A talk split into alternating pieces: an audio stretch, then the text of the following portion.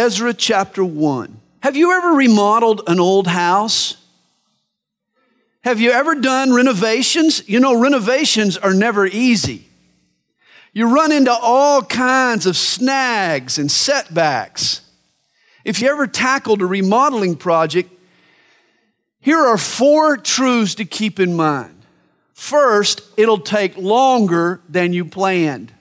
Guaranteed. Second, it'll cost more than you figured. Third, it will be messier than you anticipated. And then fourth, it'll require greater determination than you expected. This was the experience of the Jews who returned to Jerusalem to rebuild their temple. The year was 536 BC. Dramatic events had occurred on the Euphrates. In a miraculous turn of circumstances, this impregnable fortress, this bastion called Babylon, fell to a coalition of Medes and Persians. You see, the walls of the city were impenetrable, but in a shrewd maneuver, rather than go through the walls or go over the walls, the Persian general, a man named Cyrus, went under the walls of Babylon. Here's what he did. He dammed up the Euphrates upstream, and he dammed the water up, diverted the water from the riverbed, and then he marched his troops under the walls of Babylon into the city through the dried up riverbed. His move so surprised the Babylonians, the city fell without firing a shot. And overnight, the world's mightiest kingdom crumbled, and a new empire was born. King Cyrus took the throne and ushered in the Medo-Persian Empire. Overnight, the rise of the Persians had a profound impact on the Jews. Verse 1 tells us, "Now in the first year of Cyrus, king of Persia, that the word of the Lord by the mouth of Jeremiah might be fulfilled, the Lord stirred up the spirit of Cyrus, king of Persia, so that he made a proclamation throughout all his kingdom." Now, what a provocative start to a book. Ezra says that God manipulated the fall of one world empire and the replacement of its ruler in order to fulfill the words of an obscure Hebrew prophet named Jeremiah. You know, we attribute history-shaping events to sociological or to economical or to political or to demographical or to military factors. But this first verse in Ezra teaches us that God is behind the scenes of all world events, that God is the one who orchestrates the rise and the fall of empires. And how many times have you quoted this verse, Jeremiah 29:11? Anybody recognize it? Here it is. "For I know the thoughts that I think towards you, says the Lord, thoughts of peace and not of evil, to give you a future and a hope." That verse has been printed in more Christian greeting cards than almost any other verse. I know believers who've taken that verse and they claim it as their life verse. Probably some of you can quote that verse from memory, but I doubt if any of you know the verse that precedes it. Verse 10 in Jeremiah chapter 29 says this, "For thus says the Lord, after 70 years are completed at Babylon, I will visit you and perform my good word towards you and cause you to return to this place." Understand, this promise of a future and a hope was first made to the exiled Jews living in faraway Babylon.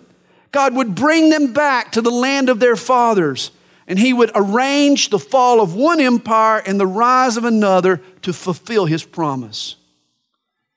Who knows the strings that God may pull to fulfill his promises in your life? Babylonian policy was to deport the people they conquered back to Babylon. And as a result, the city and its suburbs were filled with foreigners. But this was not Persian policy. The Persians figured that their subjects would be happier living in their native lands. And so Cyrus sent the dispossessed people home, including the Jews. Thus Cyrus sends out a proclamation, and he says, "And I put it in writing, saying, thus says Cyrus, king of Persia, All the kingdoms of the earth, the Lord God of heaven has given me, and he has commanded me to build him a house at Jerusalem, which is in Judah. Now, it's debated, but Cyrus does sound almost like a believer.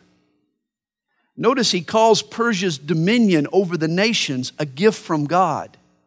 He also makes God's cause his own, the building, the reconstruction of the temple in Jerusalem. I'm not sure, but we may just see Cyrus when we get to heaven. Here's his written proclamation, verse 2.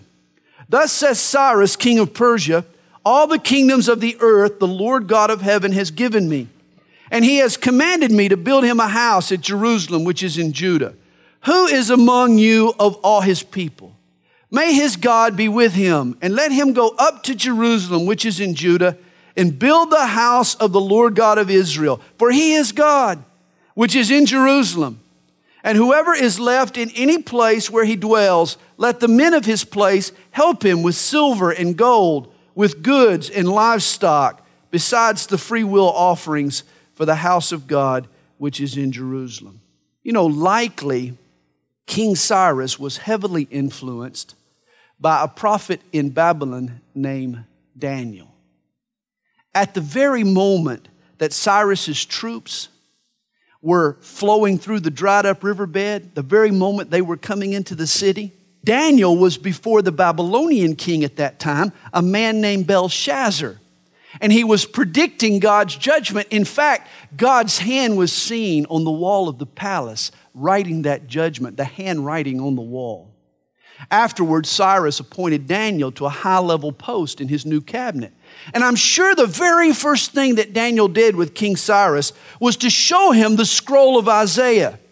For Isaiah chapters 44 and 45 predict Cyrus's rise to power, catch this, 100 years before the man was even born. Isaiah mentions Cyrus by name 100 years before he was born. He even describes details of some of the events surrounding Cyrus's takeover of Babylon. God referred to Cyrus as a deliverer of the Jews. And evidently, Cyrus took this quite literally. He was serious about it. And so now he wants to live up to his prophetic portrait. Verse 5. Then the heads of the fathers' houses of Judah and Benjamin and the priests of the Levites, with all whose spirits God had moved, arose to go up and build the house of the Lord, which is in Jerusalem. Now, while God is working in the heart of Cyrus, God is also working in the heart of the Jews. Remember, some of these guys had been in exile there in Babylon for 70 years. I mean, that's a lifetime. In addition, the prophet Jeremiah had counseled them to get jobs and to build homes and to settle in. They would be in Babylon for a while. And so many Jews had done just that, and they had become quite successful there in the region of the Euphrates. They had even risen to positions of prominence. Daniel was a good example. And as a result, few of the Jews really wanted to return. Now think about it. You're in Babylon, you've got a nice life, you're living in prosperity, you have succeeded in this new land. Jerusalem is nothing but rubble and ruin. Rebuilding is going to be hard. Why bother when life is so comfortable on the banks of the Euphrates?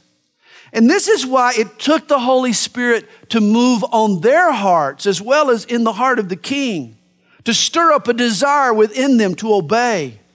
God moved on them to convict them and to reveal his will.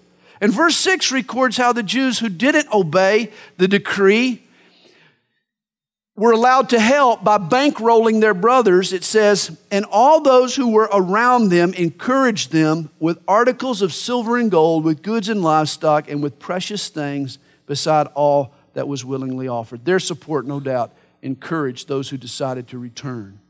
Now, King Cyrus also brought out the articles of the house of the Lord, which Nebuchadnezzar had taken from Jerusalem and put in the temple of his gods. And Cyrus, king of Persia, brought them out by the hand of Mithridath, the treasurer, and counted them out to Sheshbazzar, the prince of Judah. Cyrus empties Babylon's coffers and returns to the Jews the treasures that had been stolen from Solomon's temple some 70 years earlier when the Babylonians had plundered the temple. And he returns each one, this is interesting, In fact, he provides a count, an itemized list. Here's the manifest. This is the number of them: 30 gold platters, 1,000 silver platters, 29 knives, 30 gold basins, 410 silver basins of a similar kind, and 1,000 other articles. All the articles of gold and silver were 5,400. All these Sheshbazzar took with the captives who were brought from Babylon to Jerusalem. And this whole story is such a wonderful picture of what God has done in our lives. As I said earlier, God has a big eraser. Aren't you glad? He is the dispenser of second chances. He is the God of new beginnings. He forgives us. He wipes our slate clean. Despite the ruin that we've caused and our years in bondage, whenever we humble ourselves and repent of our sin, God is ready to give us a fresh start. And Jesus is our Cyrus. He is the deliverer. He is the one who died and rose and now sits on the throne of God. In the process, he overthrew spiritual Babylon, the kingdom of Satan. And Jesus has made possible the deliverance of everyone who was formerly under Satan's domain. And his decree is the gospel that he sent out. It's the proclamation that allows you and me to rebuild and to start over. Our new life, our restoration has too been paid for by Jesus' work on the cross. Jesus bankrolled our salvation on the cross. And even our former treasures, valuables that Satan stole, they've been returned to us through Jesus Christ. Talents have been redeemed. Integrity has been recovered. Relationships have been mended. Joy has been rejuvenated. Purpose has been restored. Clarity has been renewed. All of those treasures Satan stole have been given over to us, those that are returning to start over. All that's left for us to do is to respond to the Holy Spirit's stirring and to rise up in faith and to rebuild. But understand, Christianity is many things. But it's certainly this: Christianity is the willingness to start over. For you see, Jesus doesn't tinker. Slight alterations, minor modifications are not his goal. His intentions are not to help us attain our current goals. His intentions are for us to renounce our former lifestyle. Jesus wants to bring us in an entirely new direction. He insists on a new lifestyle for those who follow him. You see, Jesus is not an accessory that we add to an already crowded life. No, when Jesus becomes Lord, his goal is to completely remodel. He guts us and starts over. You see, these Jews, they were uprooted from Babylon. They were replanted in God's land. And that's God's goal for us. Jesus wants to uproot our worldly thinking and our worldly priorities. He wants to replant us in a new mindset, in a holy land, in essence. Hey, to be a Christian means leaving Babylon behind and moving to a new land, a new life. As I said earlier about remodeling, it costs more than you figured. So the decree has been issued. The Jews are ready to return. Chapter 1 closes with a packing list of treasures. Chapter 2 opens with a passengers list. It records the Jews who returned to the land at Cyrus's urging. Now, these are the people of the province who came back from the captivity of those who had been carried away, whom Nebuchadnezzar, the king of Babylon, had carried away to Babylon, and who returned to Jerusalem and Judah, everyone to his own city. Those who came with Zerubbabel were Jeshua, Nehemiah, not the Nehemiah we'll study later, but another, Zechariah, Reliah, he was reliable, Mordecai, Bilshan, Mispar, Bigvah, Rehum, and Bana. Now notice in chapter 1, verse 11, the leader in charge of the Jews' return is a man named Sheshbazzar. While in chapter 2, verse 2, the leader's name is Zerubbabel. So who was it? Was it Sheshbazzar or was it Zerubbabel? It could be that Sheshbazzar and Zerubbabel were the same person. Sheshbazzar being his Babylonian name, Zerubbabel being his Hebrew name. Or it could be that Zerubbabel may have started out as sort of Sheshbazzar's apprentice. We know from later that Zerubbabel was probably Sheshbazzar's nephew. The possibilities implied in 1 Chronicles 3, verse 18. So while Uncle Sheshbazzar actually started the Jews back shortly after they arrived, evidently he died off and he passed on his authority to his nephew, Zerubbabel. That's another possibility. Well, the remainder of verse 2 tells us, the number of the men of the people of Israel, and Ezra begins to list those Jews who returned with Zerubbabel to Jerusalem. The various families, the priests, the Levites, the singers. I'm not going to read all these names and embarrass myself for my ineptitude in reading them, but you can read them on your own. The gatekeepers and the Nethinim, verse 43. The Nethinim were sort of the temple servants. You could kind of call them the temple water boys. They're the ones that went out and cut all the firewood for the sacrifice and brought all the water up for the labor and so forth. He also numbers those whose pedigree was lost completely and they couldn't prove their Jewishness. He even lists those. Verse 64 provides the totals. The whole assembly together was 42,360. This doesn't include their servants, their horses, their mules, their camels, which he numbers next. But add up the totals from Zerubbabel's passenger list and you end up with 29,818. Now that's the count that we've just gone over, but the total was 42,360. You know, why the discrepancy? It's a good possibility that he didn't count the women in the total number. And so that's why it ended up, you know, more than the actual counts as he worked his way down. And understand this count was a cause for sadness. Understand, there were over 1 million Jews living in Babylon, and yet only 43,000 cared enough about God's desires to return to the land once they were able. The Jewish historian Josephus, he makes this comment, many remained in Babylon being unwilling to leave their possessions. It was their possessions that kept them there. It was the prosperity that had come upon them, had lulled them into a spiritual sleep. You remember those days when you didn't know when your next check was coming from?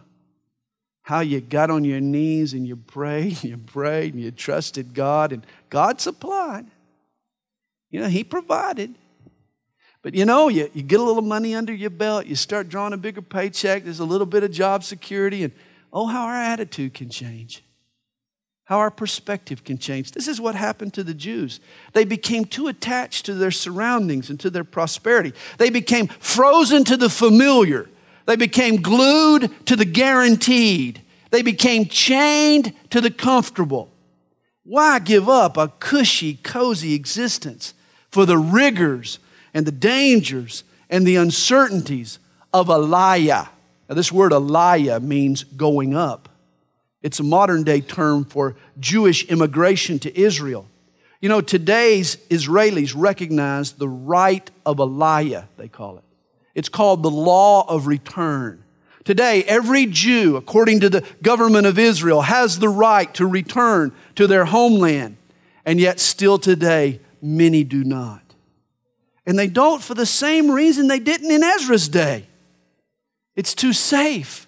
It's too prosperous in New York City, or in Atlanta, Georgia, or in these nice American cities. It's too nice in the land of exile than it is to return to their homeland. Reminds me of the prospective employer interviewing a young engineer fresh out of Georgia Tech. He asked him, he said, what starting salary are you looking for? The young man sort of scratched his head, and he answered, he says, well, somewhere around $125,000 a year, you know, depending on benefits.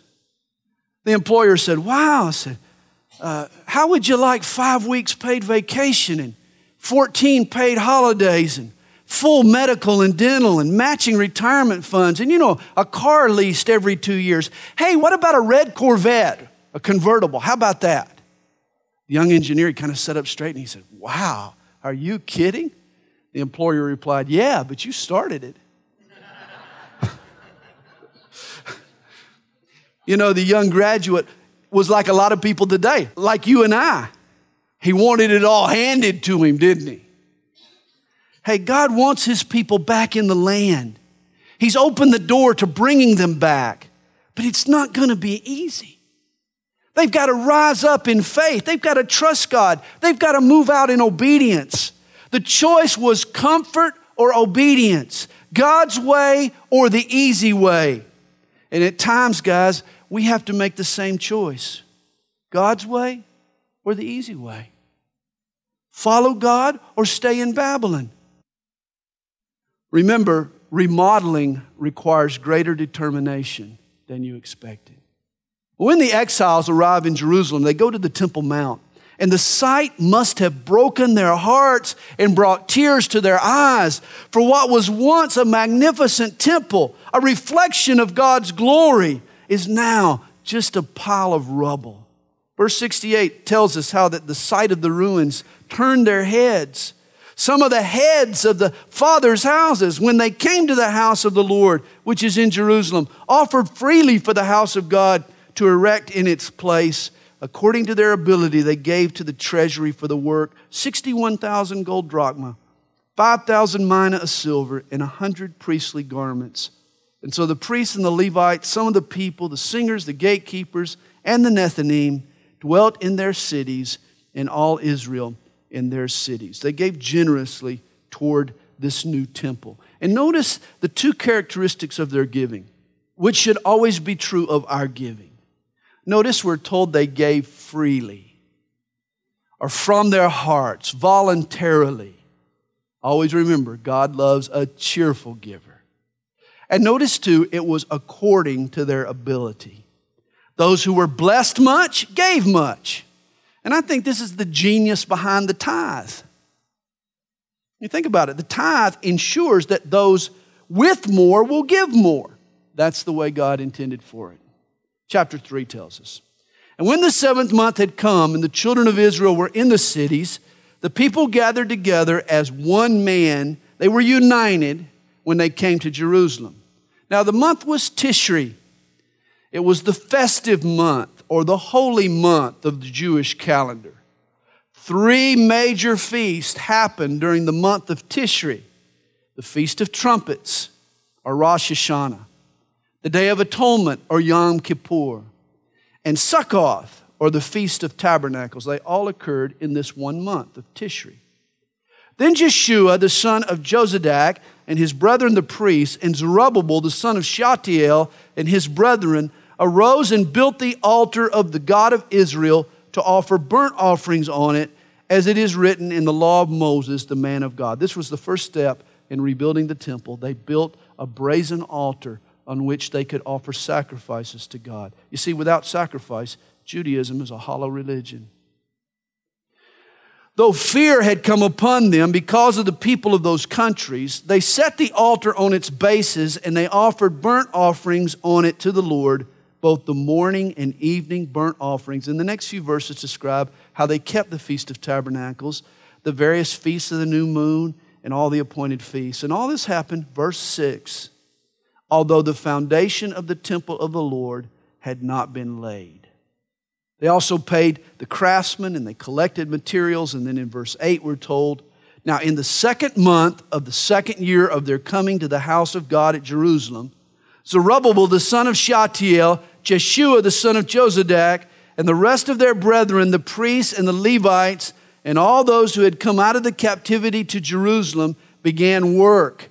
And appointed the Levites from 20 years old and above to oversee the work of the house of the Lord.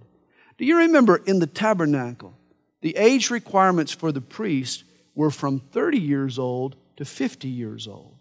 Here in Zerubbabel's temple, they back off on the beginning age down to 20 years old for the priest, probably because they didn't have as many priests as they needed. And so they needed to expand the parameters a little bit. Then Jeshua with his sons and brothers, Kadmiel with his sons, and the sons of Judah, arose as one to oversee those working on the house of God, the sons of Henadad with their sons and their brethren, the Levites. When the builders laid the foundation of the temple of the Lord, the priests stood in their apparel with trumpets, and the Levites, the son of Asaph, with cymbals, to praise the Lord, according to the ordinance of David, king of Israel. And they sang responsively, praising and giving thanks to the Lord, for he is good, for his mercy endures forever toward Israel. Then all the people shouted with a great shout when they praised the Lord, because the foundation of the house of the Lord was laid. 7 months after the Jews arrive in their homeland, the foundation of the temple is laid. It's completed. The priests and the people respond with a shout of praise. He is good. His mercy endures forever. It was a glorious day, and it should have been. For the most important phase of any construction project is the laying of the foundation. You see, without a solid foundation, the rest of the structure is in jeopardy. And the same is true with your Christian life, with my Christian life. Remember what Jesus said in Matthew chapter 7 in the Sermon on the Mount? He says, whoever hears these sayings of mine and does them, I will liken him to a wise man who built his house on the rock. Notice this, the wise man builds his life on a good foundation. This is the house that withstands the storms. And here's how you lay a solid spiritual foundation. By hearing God's word and by applying it to your life. Notice what Jesus says. Whoever hears these sayings of mine, but doesn't just hear them, whoever hears them and does them is like a man who builds his house on the rock. That's how you build a solid foundation. You hear God's word and then you obey God's word. You apply it to your life. And guys, there is no other shortcut that works. If you want a solid foundation, this is how it's formed in a person's life. By hearing the word and applying the word, hearing the word and applying the word. This is how you build on Scripture. The fool builds on the sands of emotion or opinion or what's faddish. And this is also how the church, the New Testament temple, lays a sturdy foundation. We exalt God's word. We take it seriously. We teach all the word and apply it to all of life and seek to obey it all the time. This is what lays a solid foundation for a church. It's been said a pastor is like an electrician. He takes a room full of live wires and sees that they're all properly grounded. Verses 12 and 13 give us an interesting insight. But many of the priests and Levites and heads of the fathers' houses, old men who had seen the first temple, wept with a loud voice when the foundation of this temple was laid before their eyes.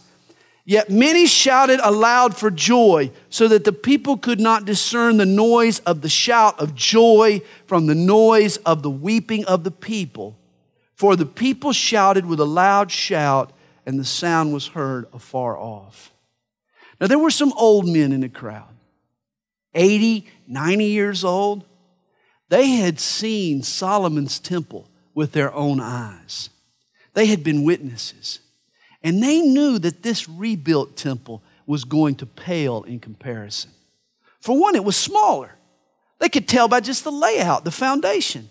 And they also could tell by the materials that it was not going to be near as lavish or ornate. The craftsmanship was not going to be nearly as good as the first temple.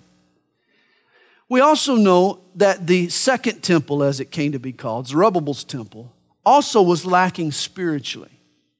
According to the Babylonian Talmud, there were 5 items that were missing from the second temple that were present in the first temple. First, the Ark of the Covenant. The Ark of the Covenant was never in the second temple. Second, the holy fire that burned on the bronze altar. Third, the Shekinah glory in the Holy of Holies. Fourth, the spirit of prophecy, or the Holy Spirit. And fifth, the Urim and the Thummim. They were the tools used by the priests to discern the will of God. These 5 things were missing in the second temple.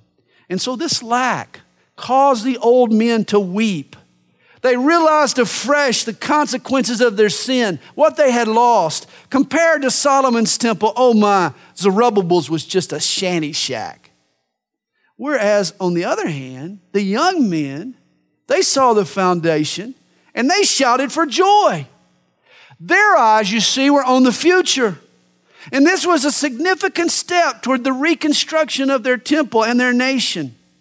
And we're told that the weeping from the old guys and the rejoicing from the young guys sort of blended together to form a single sound. I think we've just found a good picture of true praise. I think true praise, true worship, should be the blending of both weeping and rejoicing. Real praise is the mixture of a broken heart over my sin and over my past, and also a blessed hope and a faith toward my future.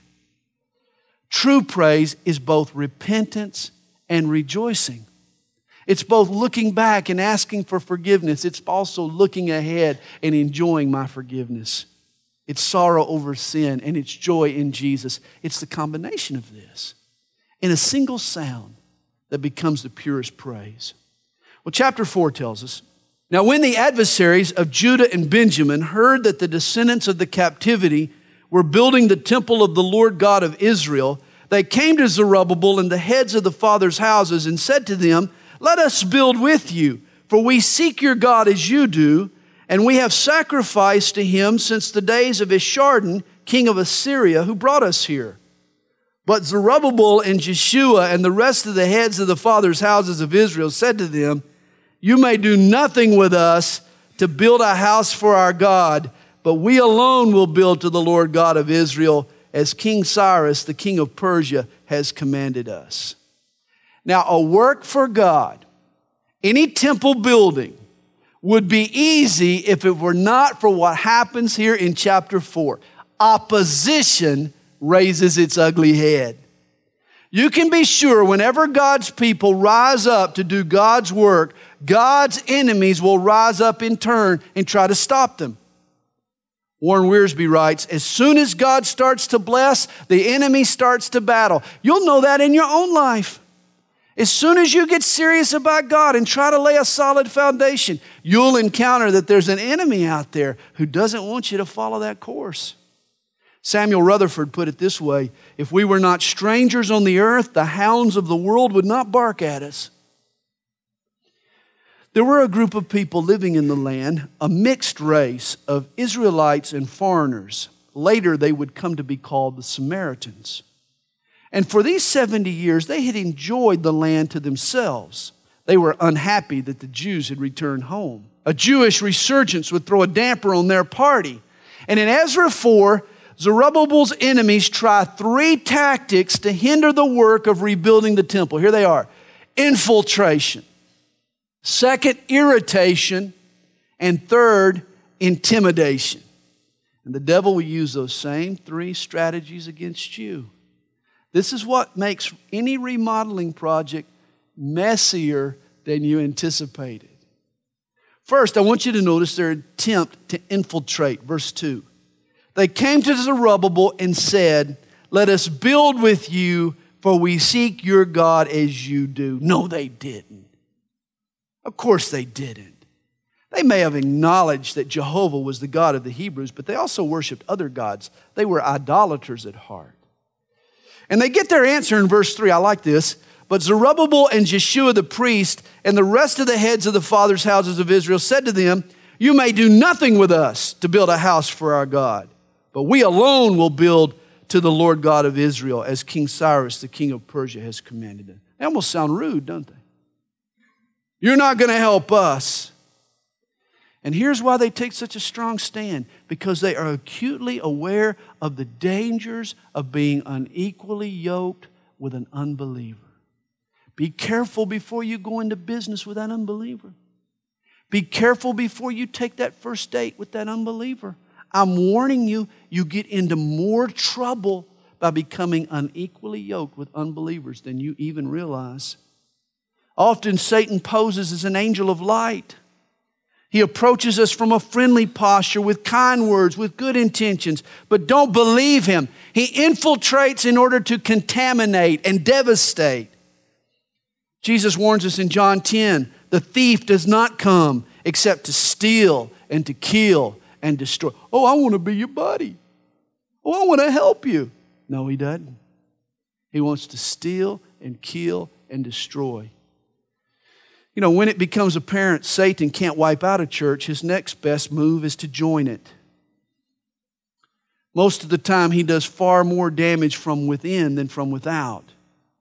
Beware when the world appears as our friend. It's not. The world and the church are headed in totally opposite directions.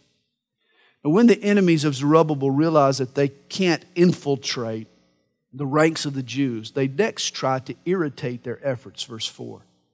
Then the people of the land tried to discourage the people of Judah. They troubled them in building. All of a sudden, they flood Zerubbabel with hindrances and irritation, zoning ordinances, and you got to get a permit, and you got to have that special use permit, and hey, wait a minute, there's some building code compliances here. Anything just to irritate the Jews, cause them to conclude that it's not worth carrying on. You know, irritation is another one of Satan's most effective weapons. The Song of Solomon, chapter 2, verse 15 says, "It's the little foxes that spoil the vines." In other words, it's the daily distractions that take its highest toll on your marriage, on your relationship with your kids, on other relationships in your life. It's the constant friction. This does more damage than an outright attack. Did you know that the earth's termite population outweighs the human population 2 to 1? Did you know that? There are twice as many termites on the planet than there are people. Imagine, there are a lot of termites out there trying to eat the wood in your house. And there are a lot of little irritations trying to eat away at your God-given joy and contentment and peace of mind. And notice the third way that they attacked Zerubbabel. It was through intimidation. We're told they hired counselors against them to frustrate their purpose all the days of Cyrus, king of Persia, even until the reign of Darius, king of Persia. In other words, they tried to get restraining orders to stop the temple. They appealed back to Persia. In chapter 4, they write 2 inflammatory letters to the kings of Persia, the 2 kings that reigned between Cyrus and Darius. Verse 6, in the reign of Ahasuerus, in the beginning of his reign, they wrote an accusation against the inhabitants of Judah and Jerusalem. Now, we're going to find an Ahasuerus when we study Esther. But this was not the Ahasuerus of Esther's day. This was probably the son of Cyrus. His name in secular history was Cambyses II. He died in 522 BC. He shared his love for God, his father's love for God, and his father's love for the Jews. And that's why their evil letter failed at first. But when the new king takes the throne, they try again. In the days of Artaxerxes also, Bishlam, Meredith, Tabal, and the rest of their companions wrote to Artaxerxes, king of Persia, and the letter was written in Aramaic script and translated into the Aramaic language. Now again, we're going to run into another Artaxerxes. That's the king that allows Ezra and Nehemiah to return. This was a different king altogether. When Cyrus's son Cambyses died, a foreigner, a magician by the name of Gaumata, pretended to be Cyrus's other son Smerdis. And amazingly, he was able to take the Persian throne for 7 months. It was a short time, but it was long enough for Zerubbabel's enemies to bring their appeal to a man, this Gaumata, who was unsympathetic to Cyrus's policies and who was unsympathetic to the Jews. Verses 8 through 10 gives a very long return address, and then the meat of their malicious letter is in verse 11.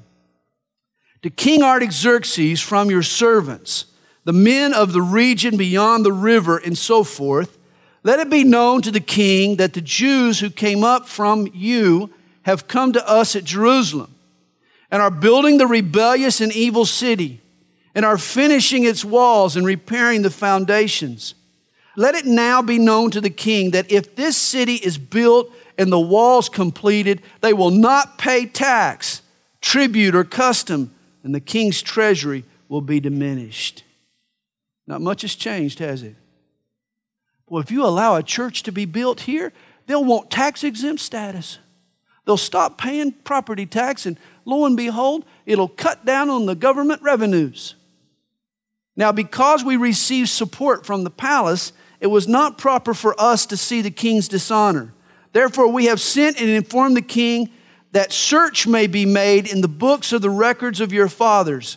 And you will find in the book of the records and know that this city is a rebellious city, harmful to kings and provinces, and that they have incited sedition within the city in former times, for which cause the city was destroyed.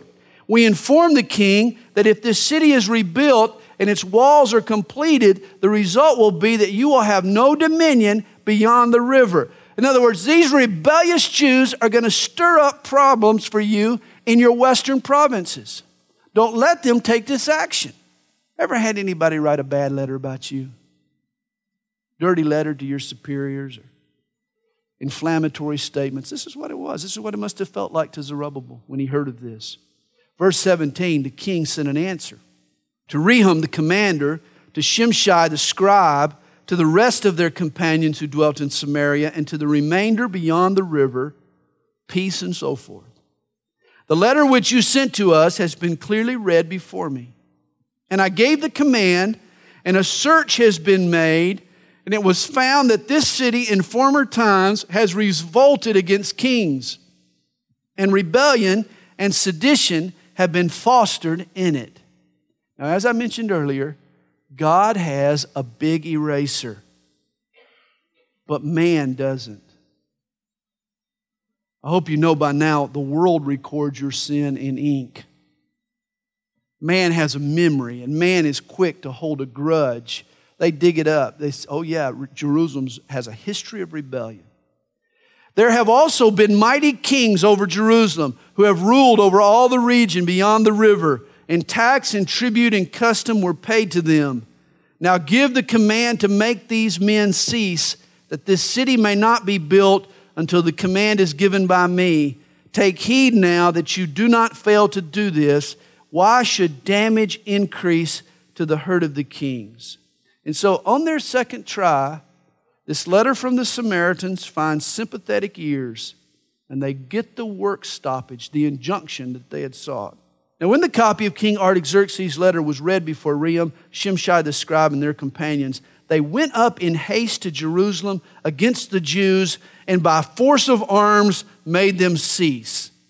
Thus the work of the house of God, which is at Jerusalem, ceased, and it was discontinued until the second year of the reign of Darius, king of Persia.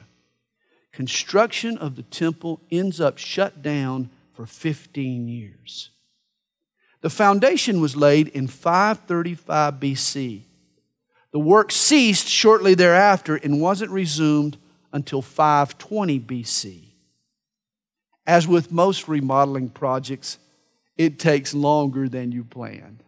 Chapter 5. Then the prophet Haggai and Zechariah, the son of Iddo, prophets, prophesied to the Jews who were in Judah and Jerusalem in name of the God of Israel who was over them. Now, though the work on the temple had ceased, God goes to work on the hearts of his people, and he sends them two prophets to encourage them and to keep the flame of hope alive. Zechariah and Haggai, and you can go and read their prophecies in the Minor Prophets. Zechariah and Haggai ministered to Israel during this time. I'm telling you, this setback must have deflated poor Zerubbabel. This letter was a punch in the gut. And in Zechariah chapter 4, verse 7, the prophet compares Zerubbabel's job of rebuilding the temple to leveling a mighty mountain. He tells him, "Who are you, O great mountain? Before Zerubbabel, you shall become a plain, and he shall bring forth the capstone with shouts of grace, grace to it." In other words, Zechariah tells Zerubbabel, yes, this is a tough job. Yes, this obstacle in front of you seems like a mighty mountain, but through God's grace, he's going to level it. He's going to pave your way. The temple will be rebuilt. He's speaking encouragement to Zerubbabel. The Jewish leader will climb this mountain, and he will put a capstone on a finished temple. And verse 6 of that same chapter, Zechariah 4, tells Zerubbabel how it will be accomplished. And this is how any work for God is accomplished. Zechariah tells him, "This is the word of the Lord to Zerubbabel, not by might, nor by power, but by my Spirit, says the Lord." Zerubbabel, you need faith and you need patience, for God's work is a spiritual work. It won't be done by relying on human brains or human brawn, but by relying on the power of the Holy Spirit. You know, the prophecy of Haggai also had to have encouraged Zerubbabel. Once work on the temple stopped, what did the Jews do? Oh, they went home and they started working on their own homes. But it's Haggai chapter 1 verse 4 that issued this challenge. "Is it time for you yourselves to dwell in your paneled houses and this temple to lie in ruins?" Hear what he's saying to the Jews? God's house is still in ruins. Your house is being shown in better homes and gardens. You got that layout in better homes and gardens. I mean, look at what all you're doing on your house while the temple is still in ruins. You built these fine, nice houses for yourselves, but you've neglected the house of God. It was time for them to get back to work. And so Zerubbabel, the son of Shealtiel, and Jeshua, the son of Jozadak, rose up and began to build the house of God, which is in Jerusalem. And the prophets of God were with them, helping them. Zerubbabel was the civil leader. Jeshua was the priest, the religious leader. And so they joined forces to resume the work on the temple. It's interesting. Zerubbabel and Joshua were the two olive trees in the vision of Zechariah chapter 4, if you go back and read it. At the same time, Tattenai, the governor of the region beyond the river, and Shethar-Boznai and their companions came to them and spoke thus to them, "Who has commanded you to build this temple and finish this wall?" Then accordingly, we told them the names of the men who were constructing this building.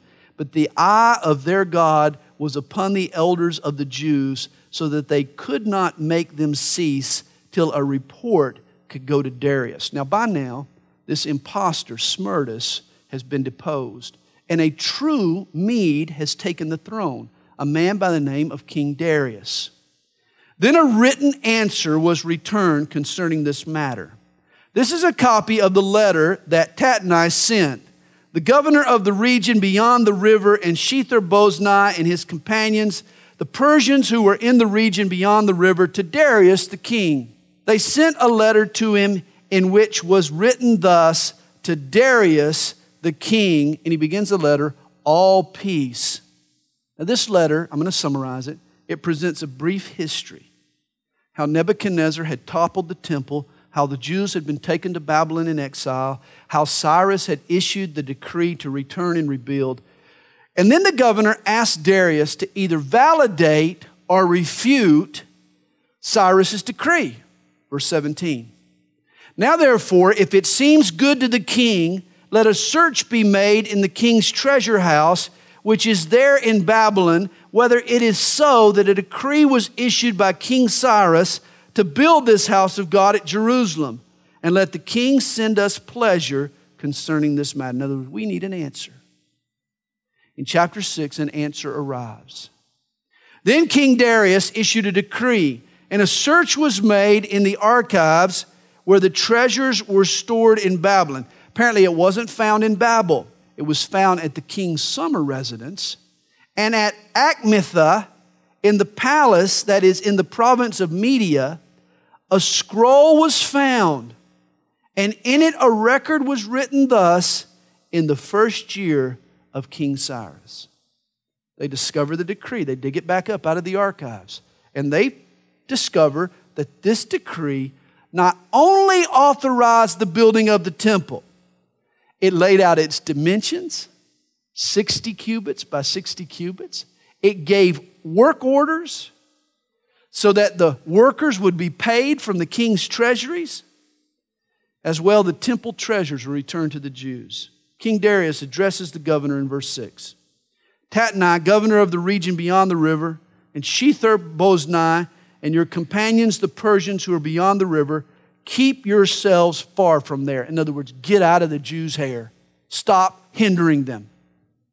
Let the work of this house of God alone. Let the governor of the Jews and the elders of the Jews build this house of God on its site. Moreover, I issue a decree as to what you shall do for the elders of these Jews, for the building of this house of God. And notice this, this had to have infuriated them. Let the cost be paid at the king's expense from the taxes on the region beyond the river. This is to be given immediately to these men so that they are not hindered. Wow, how God is able to turn the tables. The men that tried to stop the construction are now commanded by the king to pay for it. Reminds me of Isaiah 54, verse 17. No weapon formed against you shall prosper, and every tongue which rises against you in judgment, you shall condemn. And Darius doesn't stop there. He says, and whatever they need, young bulls, rams, and lambs for the burnt offerings of the God of heaven, wheat, salt, wine, and oil, according to the request of the priests who are in Jerusalem, let it be given them day by day without fail, that they may offer sacrifices of sweet aroma to the God of heaven, and pray for the life of the king and his sons. Notice Darius's faith in God. He hopes the Jews will pray to their God for him and for Persia's royal family. Now, why is Darius being so generous? Darius had just witnessed a miracle. He was the king who was tricked by Daniel's rivals to throw Daniel into the den of lions. It was Darius. He was the one who rushed back the next morning. He's the one who prayed all night, that Daniel wouldn't be harmed. And he rushed back the next morning and Daniel, are you alive? That was Darius. And God had answered his prayer. And God had saved Daniel, his servant, from the mouths of the lions. And I'm sure Darius thought he owed Daniel one. No doubt about it. What better way to repay his debt than this decree on behalf of the Jews. Also, I issued a decree that whoever alters this edict, let a timber be pulled from his house and erected, and let him be hanged on it. And let his house be made a refuse heap or a trash dump because of this. And may the God who causes his name to dwell there destroy any king or people who put their hand to alter it or to destroy this house of God which is in Jerusalem. I, Darius, issue a decree. Let it be done diligently. Boom. And I'm sure the Persian seal was sitting right there on the paper next to his signature. How about settling the matter? I think that did it, didn't it? Then Tattenai, the governor of the region beyond the river, Shethar-Boznai, and their companions diligently did according to what King Darius had sent. And so the elders of the Jews built, and they prospered through the prophesying of Haggai the prophet and Zechariah the son of Iddo. And they built and finished it according to the commandment of the God of Israel and according to the command of Cyrus, Darius, and Artaxerxes, the kings of Persia. Now the temple was finished on the third day of the month of Adar, which was in the 6th year of the reign of King Darius. The exact date, February 515 BC.